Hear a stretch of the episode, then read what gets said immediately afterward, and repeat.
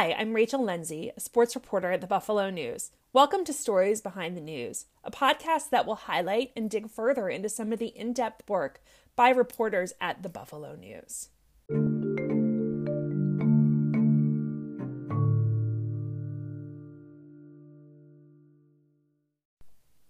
Adam Zyglis drew cartoons at Darien Lake, an amusement park about an hour east of Buffalo. He also studied computer science at Canisius College, a small Jesuit school in Buffalo. Little did he realize that he was opening the door to becoming one of the nation's most renowned editorial cartoonists. He joined the Buffalo News as an intern in the graphics department while at Canisius, and he became the editorial cartoonist of the News in two thousand four. Through pencil, ink, and artistry, and a little bit of attitude, he's chronicled the passion that Western New York has for the Buffalo Bills and the Buffalo Sabres. He's designed commentary on universal issues such as mental health and depression, domestic violence, and the gender wage gap, and has created witty and sometimes biting animated commentary in depicting local and national politicians and how issues affect us here in Western New York. In two thousand fifteen, the Pulitzer Prize Board awarded Adam with the highest honor in journalism, the Pulitzer Prize for editorial cartooning. On this episode, I'm speaking with Adam about his path in journalism and his work at the News on the stories behind the news.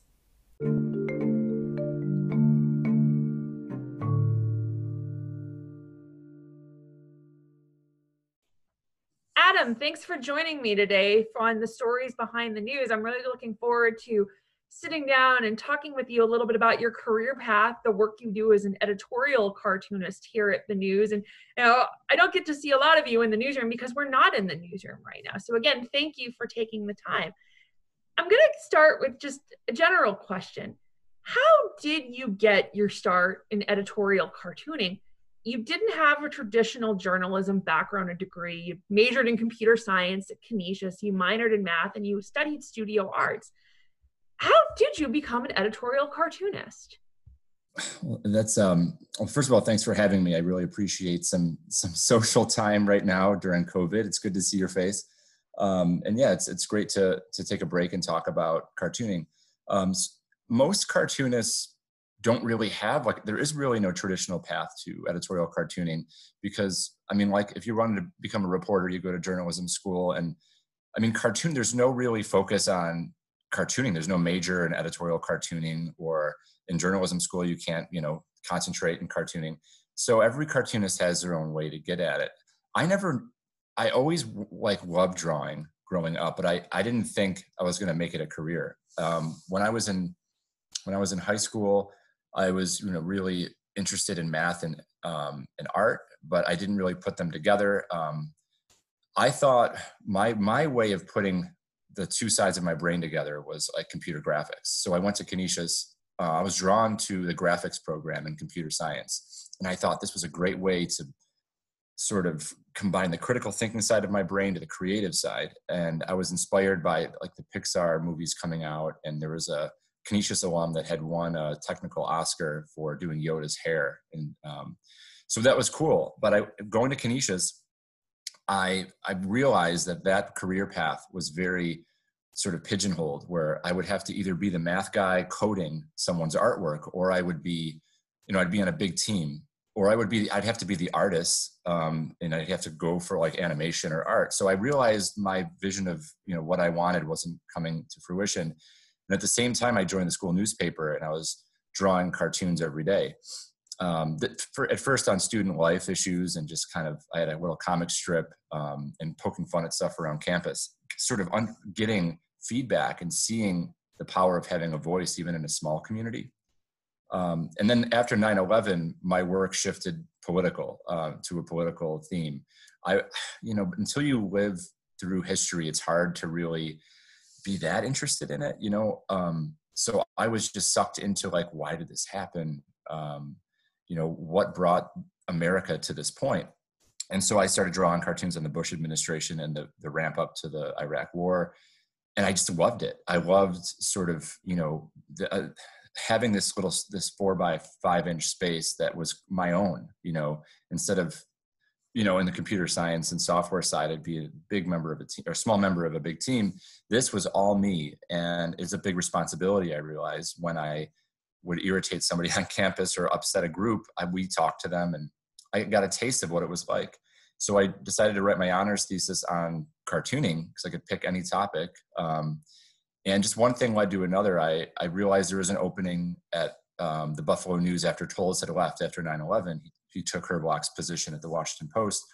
I sent some stuff in, you know, didn't get a response, but I was encouraged by my editor to just walk in with a portfolio. And, you know, I just, I took a chance. I gave them my book. I said I could do, uh, my, my approach was I could be like a Swiss Army knife. I threw at them editorial illustrations, graphic design. I designed the, the newspaper um, as the art director. I illustrated a technical book, so I could do all these different things. So I got a break. Margaret Sullivan, you know, gave me an internship in the art, art department with the idea that I would, you know, start doing local cartoons. So it was, it, you know, it wasn't my grand plan at first. It just kind of, things kind of naturally went in that direction when I was finishing Canisius. You mentioned Tom Toles, a former News and Washington Post editorial co- cartoonist. And it sounds like he had a huge impact on you as well from what I've read. And I know he recently retired from the Post. Did you grow up, you know, seeing his work? Did that in any way inspire you to become an editorial cartoonist as well, the impact he had on you? I mean, I, I definitely grew up really admiring Tom Toles. And before I was, you know, as a younger kid, I mean, I just thought it was really cool. And it was really fascinating. I didn't always get all the cartoons because, you know, I wasn't into current events at the time. But I thought, like, this is pretty, this is pretty awesome. Um, And my first real exposure to him was I, I won the News. We I host now an editorial cartoon contest for, for kids, for students. And when I was in middle school, I, I won like second or third place. And it was very super exciting. I got to go into the News and I met Tom when I was in middle school. And I just remember him being like the tallest person on earth. He was like a tree, you know, he's just like this. He's a tall guy. And as a kid, it was really, he was intimidating. It's really sweet, um, you know, really inspiring event. I remember just being in awe, like walking into the Buffalo News, like this is like an institution, you know, this is just the power of this place. So that was really powerful for me early on. Um, you know, growing growing up and discovering cartoons though, um, you know, I was influenced by so many different artists, um, like, you know, Jack Davis, David Levine, who illustrated the New York Review of Books. So like my influences were kind of not really edit political cartoons, but when I really started getting into politics and, and and and sort of getting into current events, I realized how brilliant Tom was, and his writing is just was the most unique and intelligent I feel like in the field. So um, you know, we've kind of formed like a friendship, you know, since I took the spot there. But yeah, I mean, he's he, it's definitely. He holds a very unique place, and and it's a huge, it was a huge honor, like taking his position. Like everybody would ask me like, big shoes to fill. I don't know, man. You know, I mean, every time I'd meet somebody. So I was constantly reminded of, of his greatness, um, which is, which is awesome. You know, he's, he's just a, a local institution. Did you feel as if you had to kind of live up to what Tom did, or did you take the mentality of, you know, I have to kind of run my own race as well. This guy has a great influence on me. Like you said, so many other people did, but I have to forge my own identity. And that's very important in journalism, is finding your own voice.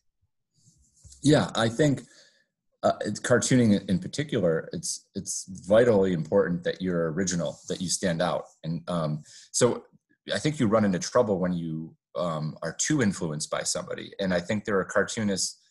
I mean, I like to, I'm like a, I'm a student of history, and I like to take the long view. So I know when I was studying cartooning in college, um, I saw that like cartoonists like uh, McNally and Oliphant were so influential that other, and, and Jim Borgman, they were so influential that other cartoonists of the day would imitate their style. Um, and it would just almost, you know, they would lose the originality they had, and it would limit their careers, I think, and limit just the, the individuality um, of a cartoonist and the personality that you could have.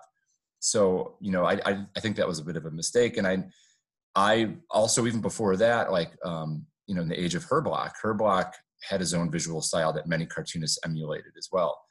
Um, so when I got interested in cartooning and I had this opportunity at the News, I didn't see the position as just following in Tom's, filling his shoes. I saw it as the, the Buffalo News in general had a huge, strong tradition in cartooning that went beyond Tom, you know, to Bruce Shanks.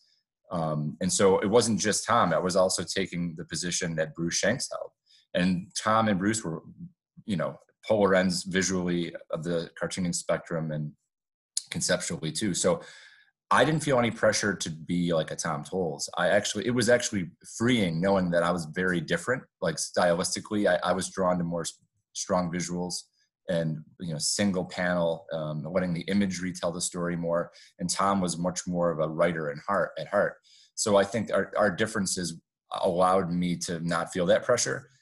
But I definitely felt the the weight of the position of, you know, you know, two Pulitzer winners beforehand. I'm this kid that was untested, and I'm, you know, believe me, I'm the one that's most critical of my own work. So I couldn't even look at most of my work when I started, and I'm still not happy with most of it. So, um, yeah, I mean, the pressure's always there, but I would, I think the best part is I wanted to just be myself. And that's gotten you a long way. You've really accomplished a lot in what, you know, almost twenty years here at the News, now right outside of Canisius. You were honored with the Pulitzer Prize in two thousand fifteen, you know, the highest honor anyone in journalism can receive. What was that like, the moment you found out that you had won the Pulitzer Prize for editor- or uh, editorial cartooning? That moment was incredible. I'll always remember that. It's one of those few moments in your life that you will always remember. And in part because, like, I did not expect it. So, um, you know, it was, you know, I was very young. I thought one day it would be amazing to accomplish this, but, um, you know, let's put it this way, like a lot of journalists at some of these big papers, the Washington Post and New York Times, when they, they think that they're going to get it, or that, you know, they, they dress like they might get a Pulitzer that morning. Like I did not. um, and I mean, really it was a few years before that I even started paying attention to the announcement of the Pulitzers. Um, I had been entering almost every year um, with Margaret Sullivan's guidance since she was editor. And then um, Steve Breen, a colleague of mine in San Diego, had been a, a juror um, two years prior to me winning. He wrote me a message and he was like, hey man, like you were really, your your portfolio went really far. It was, you know, we were, you know, it got into, he didn't say which number, but like he was like, it was considered. So he's like, keep doing it, keep doing what you're doing and pay attention. So, so I, I tuned in, you know, starting the one or two years before to the, to the press conference. I re- remember vividly, like, I know the cartoon I was doing that day. I knew what I was wearing. And I remember in my office thinking what it was like about, you know, four o'clock or um, the time they were going to announce it. I think it's three o'clock. Um, so I went to hit play on the press conference, and there was like a maybe a five second delay. I mean, my feed was not maybe five or ten seconds. My feed was a little behind what was what was happening. So I put it on in the background and I started to ink my cartoon. And I remember like hearing the voice of the administrator, uh, minister of the Pulitzer, um, start, you know, going through the, the the prize winners. And then I just remember hearing my phone just start buzzing. And then, and then I hear like shouts in the newsroom, um, like, just like, you know, I'm in the corner, so they're kind of muffled. I'm like, you know, something's either really wrong or something's really right. And, uh, and then I, and then I hear him announce, you know, on my computer, like my name. And after that, it just seemed like surreal, like this isn't happening. So like, it just, it was an, an adrenaline high. You know, I feel like my, I was like walking in sand, you know, like things were very strange. The world seemed very odd. And I just remember telling um, my editor, like Kevin Walter, I'm just like, I, I think I just won a Pulitzer. And, and I'm just, the whole thing was just shocking. So I walk, walk out and like the whole newsroom is just kind of like marching at me. It was amazing. I just felt like, you know, it was like that, that our, you know, I felt such a part of the newsroom that we, we all won it together. You know, I just felt like a part of this big family, and it was this huge moment. It was so great to celebrate it with everybody. Because I know there's a lot of people I've talked to that they were like out swimming or, you know, somewhere weird where it, it happened, where this was, I think, having it in the newsroom with my colleagues that I love, like I think it was just the best thing that could have happened. So, and I made some kind of incoherent, impromptu speech, I'm sure, that was recorded and embarrassingly put on YouTube. Um, but no, it was it was incredible. What cartoon were you working on when you found out? I was working on a um, a cartoon on um, on it was it was on the environment on Great Lakes. It was uh, had two fish that were basically decayed, and if you remember those um, little the, the plastic like micro um, what are they called again now? Um, micro little bits of plastic micro, micro beads, beads. Thank you. Yes, and uh, so it was. At the time, that was an issue. I, I remember um, the fish, the two dead fishes, fish were talking to each other, um, washed up on the shore, and like the one was saying, like, you know, these microbeads really do help exfoliate your skin, and they were just this. It was, I, I remember, and I also remember um, the cartoon that I had to do after that. I don't, I don't know why I, I remember it was so specifically. It was like a drone attack cartoon, and it's funny because I just after I gave the. you know, I, you know, the speech to my colleagues, whatever, I'm like, I gotta finish my deadline. So I, I had to go back and spend an hour drawing, which was really hard to do. But um, I remember Joel Pett, one of the Pulitzer winning cartoonists. I, I mean, it, I became, I'm friends with a lot of these guys in, in the industry, but after like winning, you kind of have this like closeness with the other cartoonists who had won. And I started, you know, com- you know, talking to them a lot more. And Joel Pett, who had won in Washington years, years ago, he's like, I always, I wanted to put a book together of everyone's cartoon the day after they won the Pulitzer. He's like, because they would all suck because everyone's distracted and no one can focus. And I'm like, I think mine would be okay. I mean, it's, but, uh, but it's, it's a really funny concept. Yeah, but no, it was great. Um, and uh, I'm just glad I got my deadline done afterward. And we, we got a chance to, afterward, we, you know, we went out as, um, as soon as I told my wife, who was so excited, you know, we, she couldn't even get a hold of me because everyone was blowing up my phone. She, we were like, we gotta get, gotta get a babysitter. So, you know, first thing we did, we got a babysitter, and like we went out to our favorite place and got champagne. So it was, it was great. Great, belated congratulations. I was not in the newsroom when you won the Pulitzer Prize, but I have to say it's definitely an honor to work with someone who has won again the highest honor in journalism. So congratulations, belatedly. Thank you. Now, you've had a lot of content to work with and interpret. Over the last twelve months, the, the presidential election, the covid nineteen pandemic, Donald Trump's final year in office, you know, even what's going on locally and regionally here in Buffalo and Western New York. Is it difficult for you to decide, you know, what to illustrate and what to comment on? Or does it come naturally? Or do you have days where you kind of vacillate in between those two senses? Yeah, no, it, it's become difficult because um, I feel like an obligation to my readers to make sure I'm, you know, I'm the cartoonist for the Buffalo News. So I want to make sure I don't neglect issues in New York State and, and locally. And, and it's hard that lately, the last year or two specifically, especially with the pandemic, these issues, these large, extremely important issues on the national level have eclipsed a lot of local stuff. Um, you know, I think any journalist can, can relate to the fact that like when, when there's these huge crises happening on either a global or a national level, people, readers only have so much attention span and bandwidth. And I mean, and I only have five cartoons a week um, with so much news happening. So I am always, every cartoon is a is a choice between a hundred issues or, you know, five important issues or points that I can make. And I think that's a big part of what I do is figuring out what is important to comment on. And it's hard because I, I just feel like the, the the gravity of the covid nineteen crisis and its impact on everybody, um, along with the sort of historic nature of this presidency and what's been happening, um, I have an obligation to not ignore all these. You know, every day I have to make a comment on uh, on those important issues, and sometimes add a. The cost is um, passing over an opportunity to say something about something else. So I make a conscious effort every day to, to say, can I take a break from this? What else can I comment on? Um, and, you know, and, and change it up a little bit. So that's, you know, this is an ongoing conversation I have with my editors. And it's definitely something that, um, that I, I, I deal with and struggle with every day.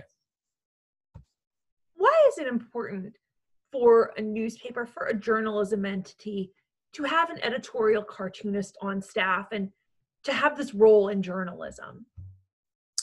Um, well, I think there's several reasons. Um, to have a, a cartoonist on staff or to support cartooning. I mean, if you think in the general sense, an editorial cartoon is, is a, it's visual, uh, it's a visual opinion and it's visual satire. And it's, in a lot of ways, the impact a strong visual can have is greater than the written word, or at least it's, it's different in its impact. And it's can be, it can transcend, you know, language. Um, and it can communicate in a way that delivers an emotional punch and an intellectual, um, you know, stimulation as well. It provokes thought. It, it, it elicits a, a reaction that the written word cannot. Um, so if you look, you know, I mean, in, in, in that sense, it holds the line at freedom of expression in many ways. And an editorial cartoon, we can get away with that much more than the written word by, you know, depicting our leaders in all kinds of ridiculous scenarios and um, compromising situations in order to make an important point.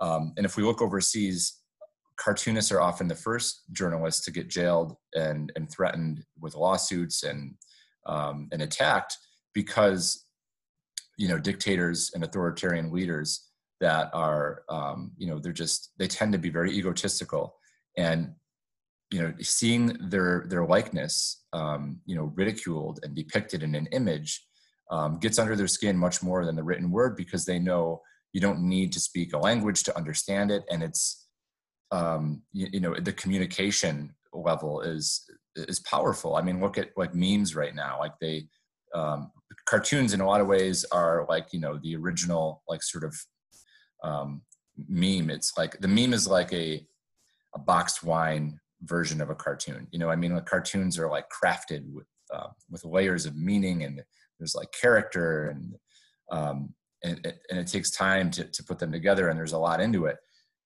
and and but it communicates so quickly and effectively on social media um, in a way that the written word cannot.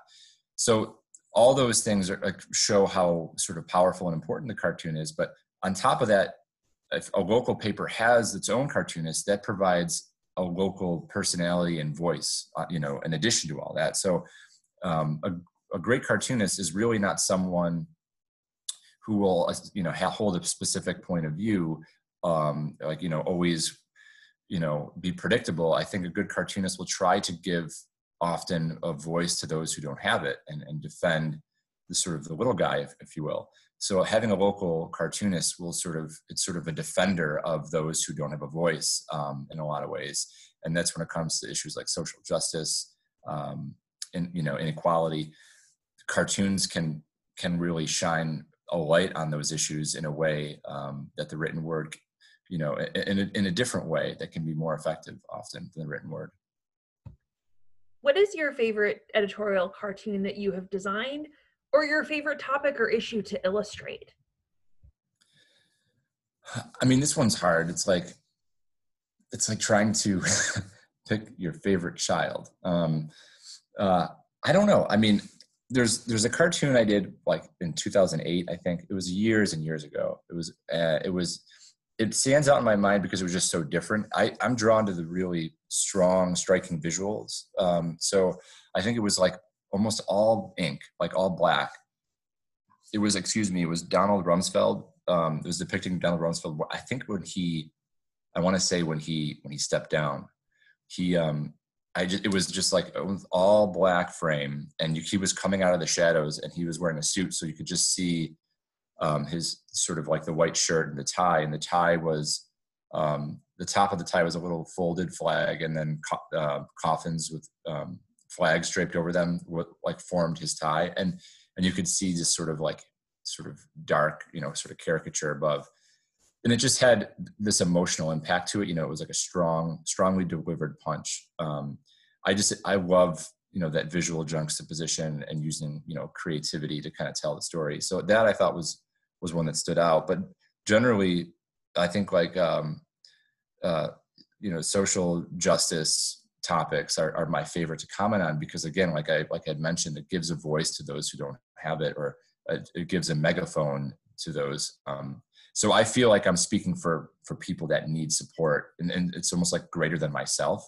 Um, and that's kind of what that's what kind of inspires me. So that's the issue I think that I, I enjoy the most. Wow, that's that's it's very it's very noble that you've really made it that the perspective of that, that, you know, you want to kind of fight for the little guy and think, hey, we need to give a voice to it. It makes me think of something we have in our newsroom, a sign that says, comfort the afflicted, afflict the comforted. That's something I've found at the Buffalo News. We really take that philosophy very seriously. Yeah, um, that's one of my favorite mantras, for yeah. sure. Yeah, it, it really struck me when I saw the placard in the newsroom when I think my first month working here at the news. Yeah. Yeah. Now, we've talked a lot about journalism, a lot about your background. I'm going to kind of go off, you know, kind of off the grain a little bit. We know you're a journalist. We know you're an editorial cartoonist. We know you've you know, earned the highest honor in journalism. But what is one thing that people may not know about you besides the fact that, you know, you're very accomplished in what you do? You know, it's something that people might be surprised to find out about Adam the person as opposed to Adam the journalist. I, I don't know if anything about me is that surprising or interesting. Um, um, I'm just a regular guy, but I, I mean, I have, I love my hobbies outside of work. You know, I, um, you know, I love old homes and architecture, and um, I've, this, we've renovated our second home, and I, and I love designing spaces like that. And now with COVID, um, my wife and I have been climbing mountains in the Adirondacks a lot. And we just, we, you know, she's inspired me a lot. And I, there's something about getting outdoors and, and summiting like a beautiful mountain. And so that's something that's like a new, you know, exciting hobby. But um, yeah, I mean, yeah, I mean, I play guitar. Um, I'm just like a regular guy with, with, you know, with hobbies and kids. And um, I don't think there's anything that unusual. I know Tom, he was always, uh, an avid drummer, and I thought it would be cool to jam together with him because I'm, I'm a guitar player, um, or at least form a band like he did around here. I think that would be cool. Journalists. I know some of the other um, journalists at the news, a few of them play guitar.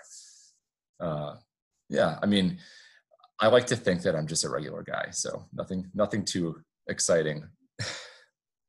Well, I hope one day, you know, when we get through all of this with the COVID nineteen pandemic, we can see a jam session of Buffalo News journalists. I think that'd be a lot of fun. It'd be really good for morale and just to get to know our coworkers better as well, too, to see them as people as opposed to just journalists that we work with. I know.